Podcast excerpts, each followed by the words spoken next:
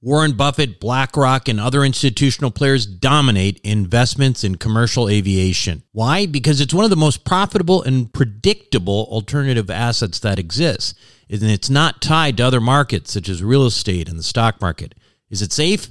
Well, imagine triple net leases to the likes of American Airlines and British Airways. Income is contractual and guaranteed by some of the biggest named airlines in the world. That's why this kind of investment was never available to the ordinary accredited investor. That is until now. Visit accesswealthaviation.com and check it out for yourself. Invest in an institutional team with over 200 plus years of combined investment experience in the aviation sector. Conservative investing with double digit returns and tax advantages. That's accesswealthaviation.com. Accesswealthaviation.com. You are listening to the Wealth Formula Podcast with Buck Joffrey. Get ready to change your life. Welcome, everybody. This is Buck Joffrey with the Wealth Formula Podcast. And today I'd like to remind you that uh, if you have time, visit wealthformula.com. There are tons of resources there for you. And it's also the place where you can sign up for our, our various products, such as newsletters. Uh, if you want to sign up for Investor Club, which is for our accredited investors. It's also where you can potentially go uh, to sign up for Wealth Formula Network, which is our insider community uh, that has an opportunity to do a course with some very well na- very well known figures in the personal finance space, along with uh, a uh, an opportunity to join our online community of investors where we do bi weekly Zoom video calls. We also have a Facebook group. Lots of fun, Wealth Formula Network. And if you want to go directly to that page, it's wealth, uh, wealthformularoadmap.com. Now, as far as today's show, uh, you know, um, so I have titled it Charitable Giving for Profit and Gain. And if you listen to that, you should be thinking to yourself, well, that's a little weird. And it might be a little weird because if you are one of those people who is a true charitable type, you might be thinking that's kind of yeah, it's a I'm a little disgusted with this idea of charity for the uh, uh, for the purpose of profit and gain. Charity ought to be for your good deeds, right? For for for why adulterate the whole thing? And for you less charitable minded, you hear charitable giving for profit and gain, you think, oh, good, I have a reason to actually listen to this show instead of skipping it. Well, it's good news because it's all it's all true. Uh, and the truth is that charitable giving, money, is complicated. And for those of you who have done much of it already, you know there is an intangible benefit to it that you understand yourself. It's a little hard to explain, but you see several scientific studies and um, you know from major institutions like you know Harvard psych- psychology department, etc., have shown that giving money to charity actually makes you a happier person. So in that regard, charity is not entirely just charitable, right? In exchange for a monetary gift, you are getting some kind of psychological gift in return. In fact, the one that everybody wants, which is to be happy. All I want to be is happy, right? Of course, uh, giving can have a financial benefit as well. You get a tax deduction every time you give.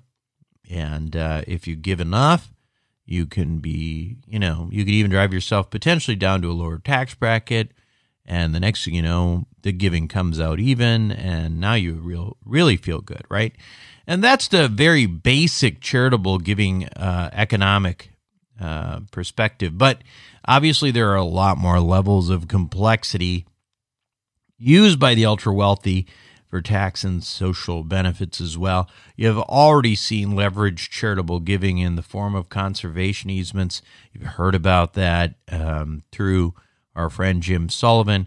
Uh, and although they are, you know, conservation easement type uh, charity is not without controversy, you see the likes of Ted Turner and Donald Trump utilizing them um, to their full extent because they can be also very profitable or at least you know mitigate significant amount of taxes because you're giving instead a charity as it turns out has its own complexity uh, when it comes to higher levels of personal finance though and you have probably heard of words terms like charitable remainder trusts and other vehicles and you are like well i don't know what that is but you've heard it uh, and you've heard these vehicles are being used by the ultra wealthy uh, to legally avoid estate taxes.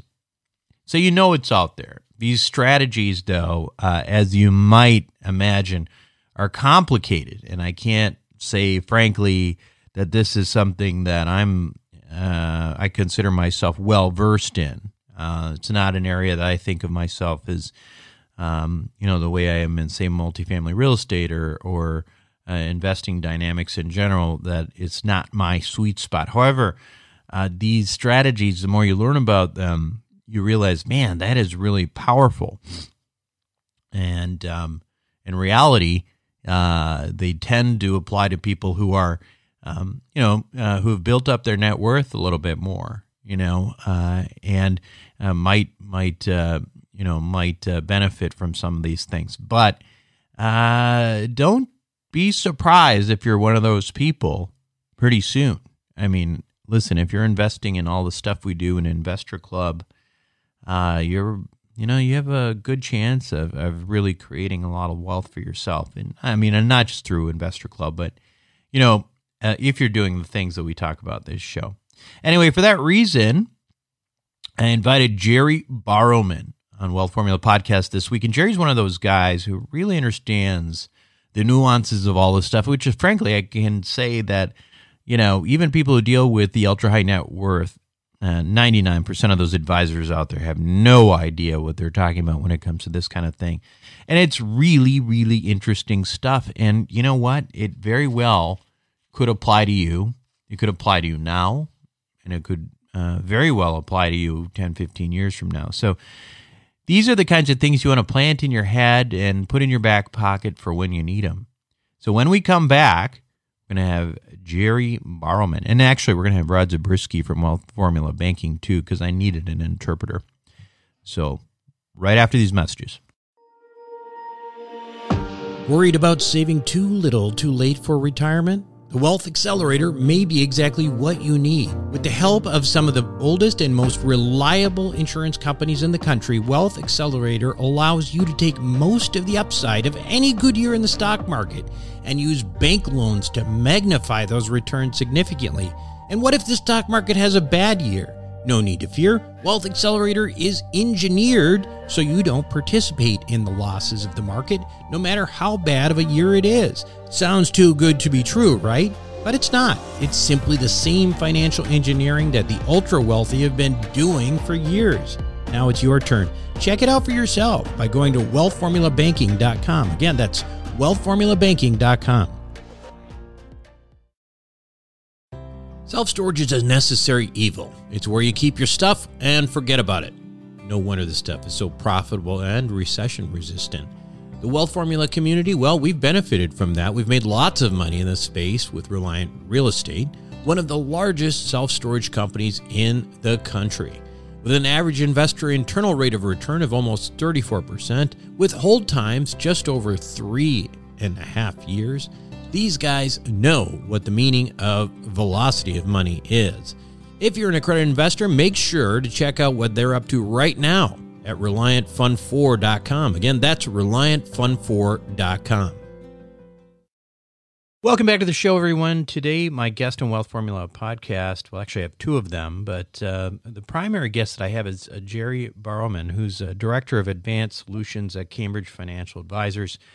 He's a chartered life underwriter, chartered financial consultant. He's a chartered advisor, philanthropy, and life underwriter training council fellow. So, in other words, he knows his way around financial and insurance products pretty darn well. In fact, uh, there's probably not a whole lot that he doesn't know when it comes to charitable giving and strategies um, of enhancing estate planning. Um, you know, this is a complicated topic, and it was one that. Um, Christian Allen and, and Rod Zabriskie of Wealth Formula Banking, our partners over there, um, suggested that might be good for for our uh, audience.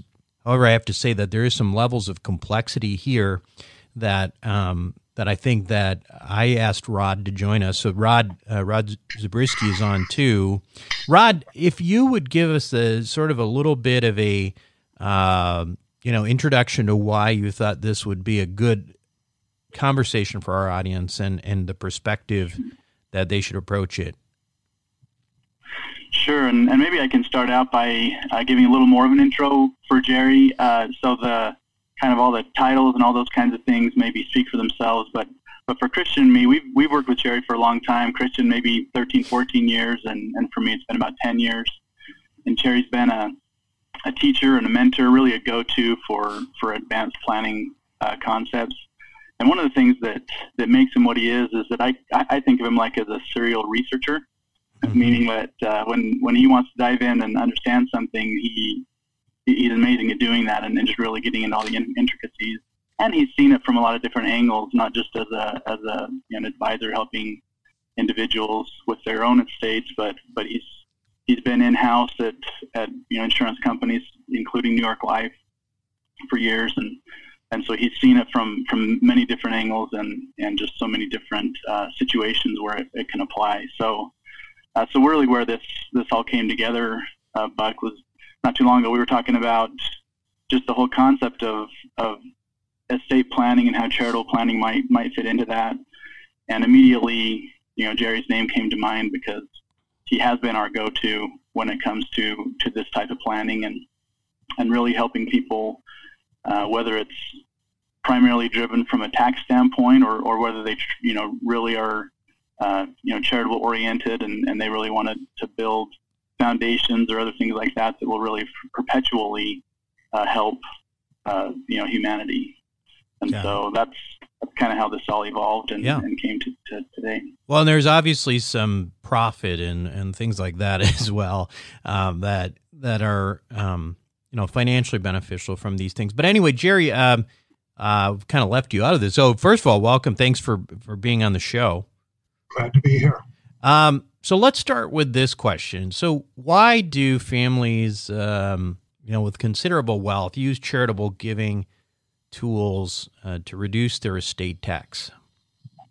So the estate tax applies to a very small segment of society now about one out of every 1,000 estates will actually have to write a check. More would have to write the check if they did not use charitable giving tools. So, one of the things that has been helpful to me in understanding charitable giving is the concept of social capital. And essentially, what happens is the federal government has said people who achieve and accumulate great wealth have an obligation to contribute to society. I was at a meeting once where Bill Gates' father, Bill Gates Sr., spoke. He's an estate planning attorney in Seattle. And he said, We estimate that about 30 to 40% of the value of Microsoft is directly attributable to the fact that it was founded here in the United States, where we have effective uh, uh, infrastructure, where we have a community that's supportive of that. So we feel like we should give back. Well, Congress has said there's two ways that you can do that. Number one is you can pay an estate tax money goes to the federal government. It helps build all those uh, infrastructure and other things that are helpful. The second is, is you can give money to charities of your choice. And for every dollar that goes to charity, we will reduce the estate tax by an equal dollar. So really the estate tax is a voluntary tax, something that you pay only if you choose to, because there are other ways to direct your money. I suppose one of the big questions is, what about the kids? I think we'll talk about that yeah. more later. Well, you know, it's it's it's funny. You, you're nice about it. I've heard other people call the estate tax the stupid tax too, because it's one of those things that if you plan ahead, um, yeah. you know, it's not as it's not that difficult to avoid. You know, and and some people are thinking to themselves, well, gosh, you know, uh, this estate tax is really for the ultra ultra high net worth. Where where I mean, so we've got some limitations, and those are dropping. Can you just remind us what the estate tax would affect? Yeah, sure. So right now there's an $11.5 million exemption per person. So you pay no estate tax unless your estate is greater than that at the time of your death. means that a husband and a wife can be at about 23 million. That will hold until 2026 when the law that was passed by the Republicans two years ago sunsets and will drop to one half that amount or about $11.5 million for a couple. I think it is important to say, too, Buck, that um, charitable giving impacts both the estate tax, which falls on a small number of people, but it also affects income tax planning, which falls on almost all people. Right. And so these are tools that can be helpful regardless of your net worth. Got it. So when you think about this, I guess the from a financial perspective, beyond the social capital and the, the things that you talked about that obviously, you know, people think about uh, in terms of giving, uh, but for the less charitable, don't charitable gifts reduce the amount of money available to family beneficiaries? Yes, of course they do. Because if you give money to a charity, it's less money to go to your kids, except for this paradox. If by eliminating the estate tax or by substantially reducing your income tax, you can, by giving money to a charity, you can use that to purchase life insurance that is also tax free to the kids. And in many cases, you can give more money to your kids income tax free while giving money to charity instead of the government. And for those people who think the 535 people in Congress are not as effective at directing um, social welfare as the charity of your choice, that's a good solution to increase the inheritance to the kids while decreasing taxes paid to the government. So this, you said something I think that kind of perked me up and probably perked some others out there up. The idea of um, basically uh, you know, using the life insurance uh, as a way to create additional income. Um, Rod, maybe this is a question for you.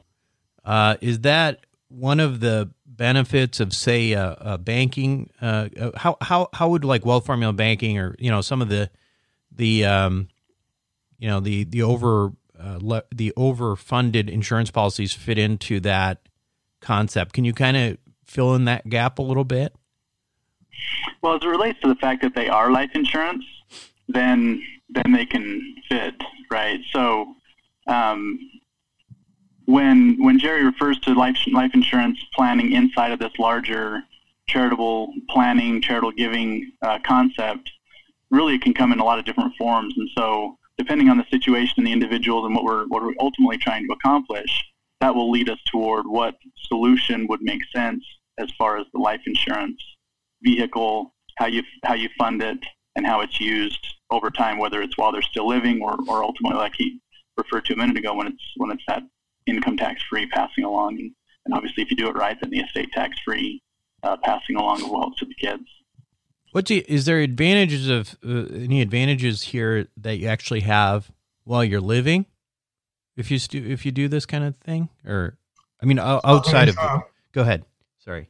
Yeah, so the, there's advantages both while you're alive and while you're dead. Uh, when, of course, there's no advantages to the dead person, but to their family and right. to society there are. Yeah. By the way, we need to point out that the current estate tax law was passed primarily by a Republican-controlled Senate and House. If the Democrats were ever to take control of those again, you might see the estate tax limits drop. So, a good estate tax planning should be done all along the way, recognizing that there is change in Congress. Let's talk about the uh, income tax consequences of giving. So, for example, I graduated from the American College of Financial Services in Philadelphia a number of years ago. That's where I got my master's degree in financial services. I had dinner with the president of the college one night, and I was talking about a presentation I'd taken on the road that shows the effective ways to use life insurance to maximize a charitable gift. And I'm not a person who's subject to the estate tax. And so as I'm talking this up, he says, Well, Jerry, why don't you do that for us? And I said, Why? He says, Well, if this is such a great idea, why don't you uh, uh, donate a policy on your life to the American College? So I looked at it, and here's the way the math works out. And it's actually the opposite of the banking strategy because we wanted to create a policy that has virtually no cash value but a high death benefit relative to premiums paid. for a one time payment of $15,000, I was able to create and fully fund a $100,000 policy that is owned by the, the school that I went to. I was able to deduct the $15,000, so my after tax cost was about 10000 So for 10 cents on the dollar, I was able to create a $100,000 endowment for a charity that means something to me. I believe in education and financial services. So that's a way that I was able to use an income tax deduction to create a benefit for an institution.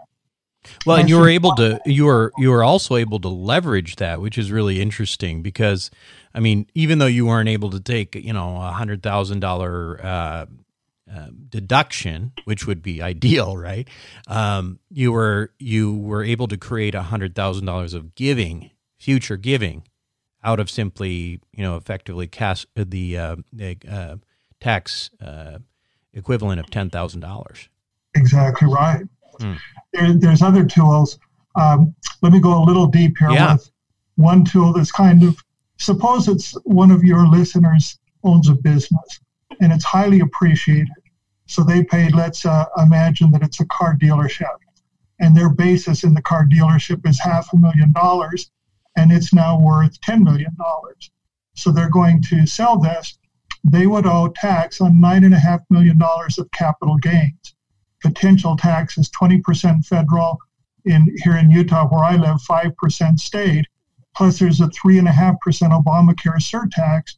So, of the um, approximately nine and a half million dollars, they're going to lose 23, 28, one third of that to taxes, roughly $3 million. If instead of that, uh, Buck, they were to contribute the business first to a charitable remainder trust that they create. So they're the grantor of a trust, they contribute their business, they sell the business inside the trust, they owe zero capital gains because the ultimate beneficiary of the sale proceeds will be either a single charity or multiple charities, may even be a, a foundation that they create in the name of their own family. So they just saved $3 million in taxes during their life while the money sits in that trust, as long as the husband and wife are alive, they can take income from that trust for the rest of their lives.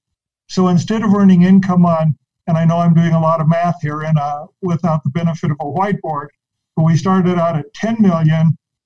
We would have had 7 million if they had sold it and paid the tax. But instead of that, we have 10 million to invest. We've increased their income for the rest of their life by 30 percent. We've eliminated the estate tax. Now, what do we do about the kids? Well, it turns out that in addition to the sale of the asset without capital gains, they get an income tax deduction depending on the rates, of approximately $300,000. The income tax savings is going to come in at 100,000 with $100,000 in income tax savings, we could help them craft a life insurance policy owned outside their taxable estate to provide a tax free benefit to their beneficiaries. So if you follow all of that, I have a business, I'm going to sell it. Normally, I lose 30% to taxes. I lose nothing to taxes. Number two, I'll pay no estate tax on it. Number three, I'll have income on 10 million of pro- principal instead of 7 million for the rest of our lives. And number four, I'll take care of my children using the income tax savings on that gift. You know, I said that wrong the income tax savings would be deductions of approximately 3 million. So that would give us the money that we need to buy a life insurance policy. The kids would get 10, the charity would get 10, the family would live off of an extra 3 million of capital. We have saved income taxes and estate taxes, and everybody comes out ahead except the federal government. How, uh, can you repeat the one part I didn't get there, and and um, is is how the how the kids still end up with with money. Who the ins- life insurance policy is it on the business owner or you know how how does that work exactly? How are the how are the kids still ending up with uh, an inheritance at that point if if the business was given away? I would be very glad to uh, to restate that. So if mom and dad sell the business anyway the kids are going to inherit cash right? Right. Whatever mom and dad don't spend between the time they sell the business and when they die and we know that it's down by 30% because of the taxes. Instead of that, they've contributed to the trust, they've sold it, they've paid zero capital gains, and they get a deduction of anywhere between 30 to 60% of the $10 million to apply against their income taxes for the next six years. Mm-hmm. So let's take a $3 million tax uh, deduction. Every year for the next six years, they can write off write off up to 60% of their income. And it's that tax savings from those tax savings that we use to pay the premiums on a six pay life insurance policy. So, so they're just using income tax mm-hmm. savings to buy a life insurance policy. It insures mom and dad. It's called a survivorship policy, and that would give us um, savings of about 150,000 a year times six. We could easily buy on most people a, an eight to ten million dollar policy that's fully paid up at the end of six years. Uh, it's owned by a trust for the benefit of the kids. It will mature at the death of the parents, income tax free and estate tax free. And that's how they get the money that they would have gotten had they waited for their parents after the sale of the business. Does the um, does the business have to sell first in order for all this to be triggered? No, actually, you don't want to sell the business before it happens. There's a very strict sequence of events that needs to be followed, which is why I will say this. You started out by saying this is sort of a complicated area of, of planning. Yeah. It really is. And so you need to follow a very specific procedure to do it. The first is you create the trust. You can have no uh, signed paperwork that you're going to sell the business. The second is is you transfer ownership of the business to the trust. Now, by the way, this is one place in the tax code where the creator of the trust, called the grantor, can also be the trustee to manage the money once it's in the trust. So if I'm the guy who owns the business, today I operated as Jerry Borrowman, sole owner of the company. After the gift, I operated as Jerry Borrowman, trustee of the Gerald J. and Marcella Borrowman Charitable Remainder Trust. Um, I then arranged for the sale after the trust has been created. But we don't want to push it off too far in the future because you really don't want to be operating a business.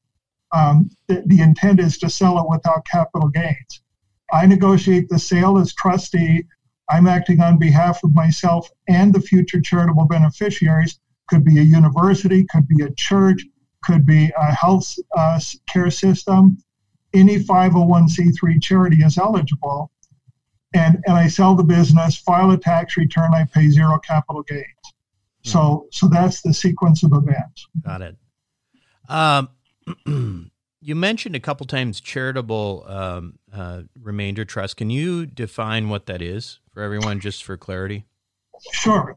So it turns out that the tax code does have a lot of definition around charitable giving because there's a potential for abuse. So there are a limited set of tools that are available, and most are called split interest gifts. So think about splitting something into two parts. In the case of a direct contribution to a charity, if I write a check to my church this year, I write the check, I get an immediate deduction. The charity has control of the money from that point forward, I have no retained interest in an immediate gift.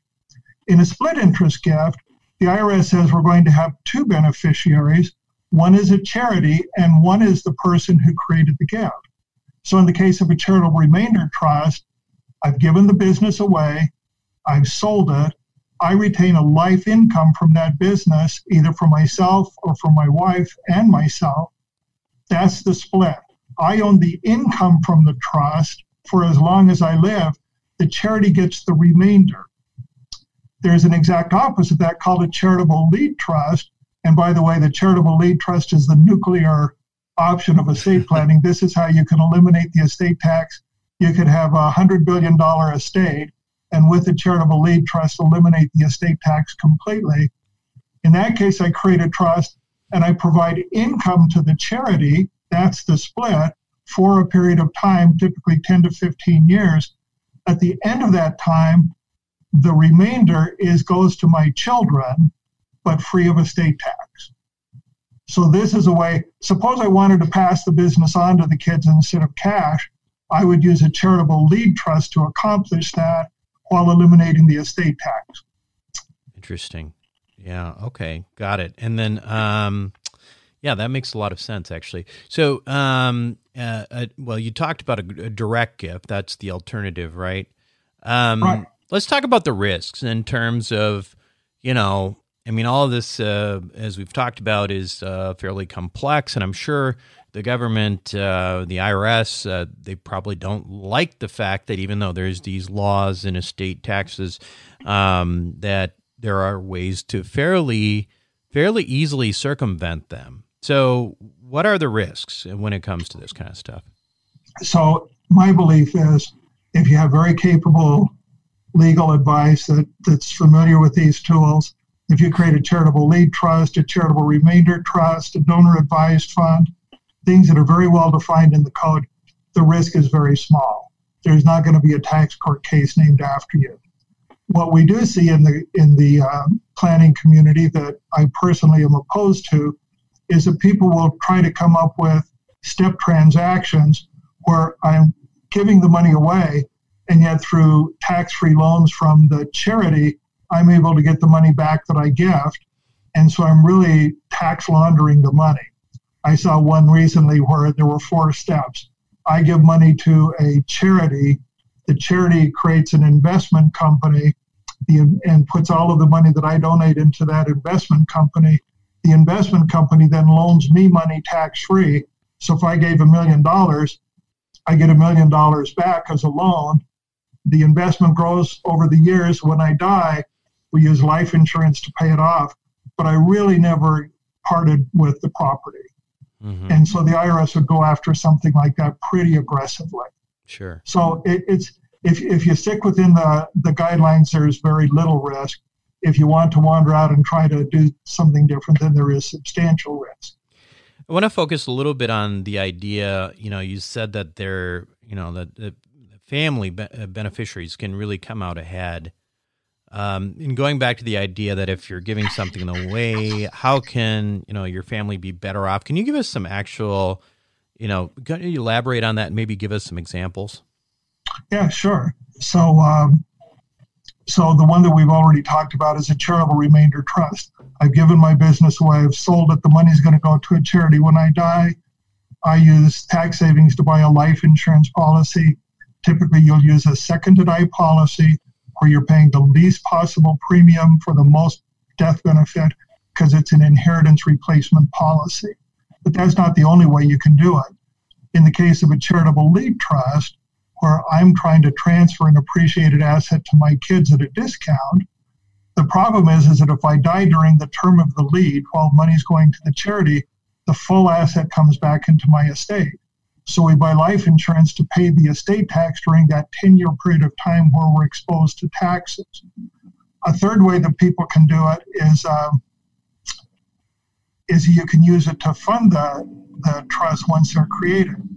And then I gave you an example of an amplified gift to a charity, someone that I care about, using a, a one time payment. You could do that with ongoing payments. Um, and so these are some of the ways you can can use it. The whole idea is I've been in the life insurance business coming up on 42 years.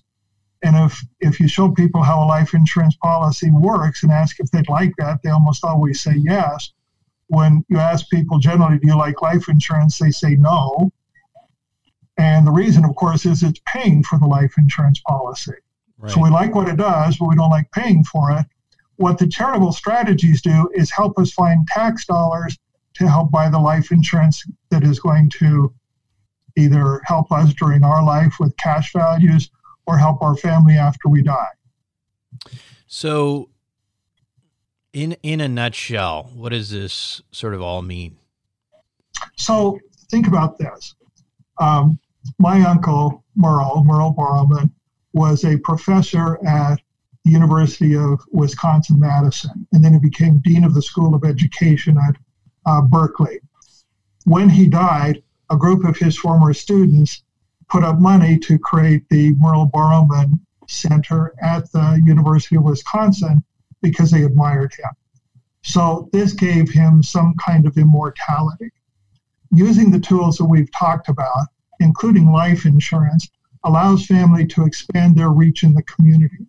So, for example, one way that you can do that, Buck, is um, suppose that, that we are giving a large gift at my death to uh, University of Utah. million dollars. We're going to put that in what's called a donor advice fund. The University of Utah will receive the funds, but they'll allow me to give my children to give advice on how to direct the money that's created every year on that. And they can give some to the university, but they can also give to the United Way of Salt Lake City. They can give to uh, camps that help children with blindness, all sorts of things. Well, in each of those cases, the money's coming from our family to those charities. My children are going to sit on their boards because they'll be invited to that because of this substantial gift. And so the way a family builds influence in the community is by using these tools to amplify their personal connections as well as do something that's very satisfying. So a lot of families will assign a grandchild or a child, they'll say, this year the income from our trust is going to distribute $25,000. You get to be responsible for choosing a charity for 5000 of that. Now you've got a child who is is going out and searching out the charities and trying to figure out which ones matter. This becomes a great way to transfer values and uh, ideals from one generation to the next. Yeah. So I hope what you're getting out of this uh, is this: charitable giving is good for charities. It's good for families, and it's not particularly good for the government, but they've said it's okay. They like charities too. And most importantly, it's a way to create values that become important to a family. Got it. Um, Rod, what do you uh, can you, what do you uh, if anything what what would you like to add or you know point out specific maybe to your experience with the kind of uh, kind of people we have as listeners? Yeah, so maybe one thing I'll, I'll hit on first is that uh, J- Jerry used a few examples of, of uh, ways that we can fund these. Um, highly appreciated assets of, of all sorts can be used, right, Jerry? So you used an, example of a business. What if it was a piece of real estate or, or stock or other things like that?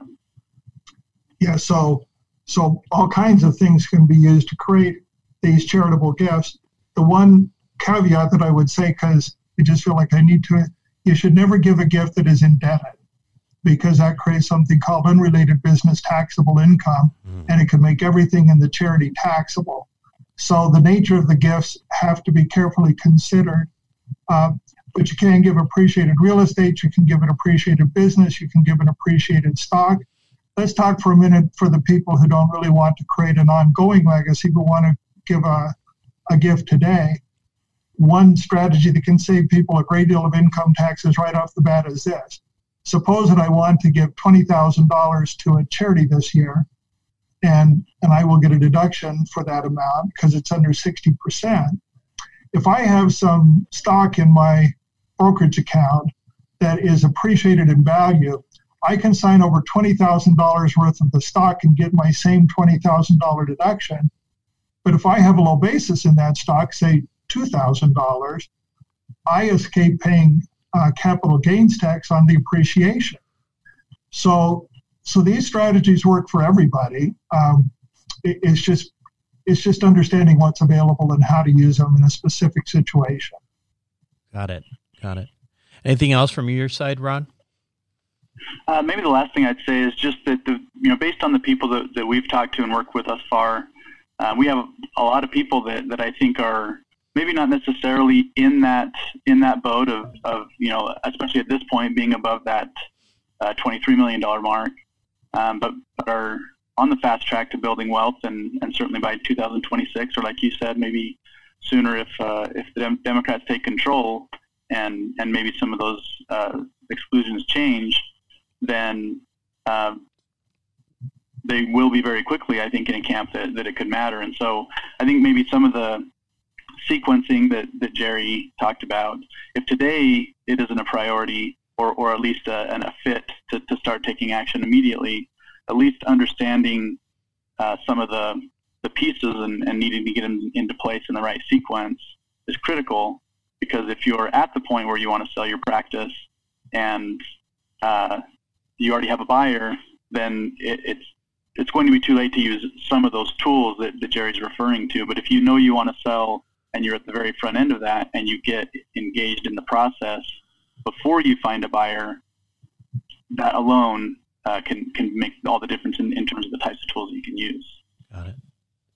Um, Guys, I really do appreciate the time here. Um, obviously, uh, most people who are listening already know uh, Rod probably through Wealth Formula Banking, and uh, you can get in touch through uh, to Rod, uh, you know, by uh, going to wealthformulabanking.com and see all the stuff we've done there. It's also Rod at wealthformulabanking.com. But also, Jerry, if people want to talk to you in more detail about these strategies, um, you know, and, and, I will say this: that I think when I think about um, the when when that estate tax splits, and knowing where a lot of our listeners are, especially in our investor group, you know, if they're at already at four or five million and they're in their you know 40s and 50s, uh, you're going to get there pretty quick, especially yeah. with some of the the things that we're doing on the investment side. Um, and if they want to talk to you, Jerry, uh, how do they get a hold of you? So the way that I'd prefer is to go through Rod and Christian. Uh, I'm going to act as their backstop in this. So initiate the conversation with them. I'm happy to talk to people directly. I just like it to come by referral from yeah. from Rod and It also makes sense, honestly, just from the from the standpoint of understanding kind of what our I, I, like to have an interpreter sometimes in these types of things, and in fact, that's why I brought Rod on. Because uh, you know you're you're trying to connect you know where our current situation is you know with our people with you know with with some of the higher level stuff that you're doing. So that sounds great. So um, if you're interested uh, in anything that jerry talked about uh, or obviously you know the standard stuff with rod and christian and, and wealth formula banking uh, reach out to rod and christian um, or shoot me an email uh, buck at wealthformula.com and i will connect you. Uh, jerry rod thanks again for being on wealth formula podcast today. Enjoyed it. Thanks. Thanks buck we'll be right back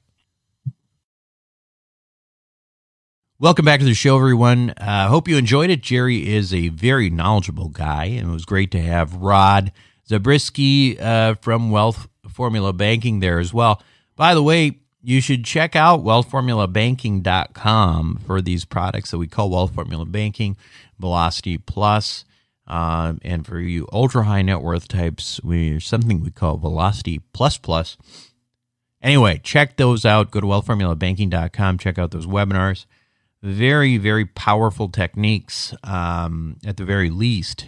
Now, as far as the techniques that Jerry go, Jerry Borrowman's talking about there for people who are, you know, probably a little bit more uh, far along.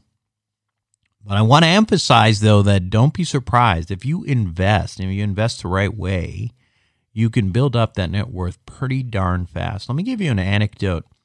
I think this is absolutely fascinating. Okay, so there, uh, as as many of you know, we we deal with a um, a group. Uh, we we partner with a company uh, all the time. I won't name that company right now, but if you're in Investor Club, which you should sign up for if you're an accredited investor, uh, you uh, you know who I'm talking about. But they have this incredible uh, model. It's called the infinite returns model. And so what you do is you put money in, and eight, every 18 months or so, you're getting refis of some kind, and then you you know re-put in your money, and you know the average annualized returns on the opportunities are like 30 percent, right? But that's not even return on capital because in between these deals, you're getting refis and you're redeploying the same capital and recycling capital over and over and over again. So there was one person who was in every single one of these uh, deals for the last six years, and during that time, uh, deployed seven hundred and fifty thousand dollars of his own money, which you know over six years, uh, I mean that's uh, that's probably something that many of you can do. It's over a little bit over hundred thousand dollars per year. So he goes minimum investment in every one of these deals. But because of that velocity, which we talk about, which I talk about ad nauseum, frankly, and hopefully you get it, wealth equals mass times velocity um, times leverage, right? And um, this guy puts in 750 grand um, during the course of six six and a half years, and that 750 grand is now worth four million dollars. Okay, that's true story and that's not uh, of course that you know that doesn't mean that's going to happen to everybody but the point is that if you follow the math and if you do it right you can you know you can potentially really grow your money very very quickly. Uh, you know, you just look at this time of the year and you're like, man, I made this much money, but so much of it's going into taxes and stuff. It's really, really hard to save yourself into wealth. You got to invest. Anyway, um, that's it uh, for me this week. I do want to um, I do uh, want to invite those of you who are interested in taking it to the next level and joining us in our private network to Wealth Formula Network. Check that opportunity out, wealthformularoadmap.com. That's it for me this week on Wealth Formula Podcast. This is Buck Joffrey signing off. Thank you for listening to the Wealth Formula Podcast. Visit us on the web at wealthformula.com. The information contained in this podcast are opinions, not fact. As always, consult your own financial team before making any investment. See you next time.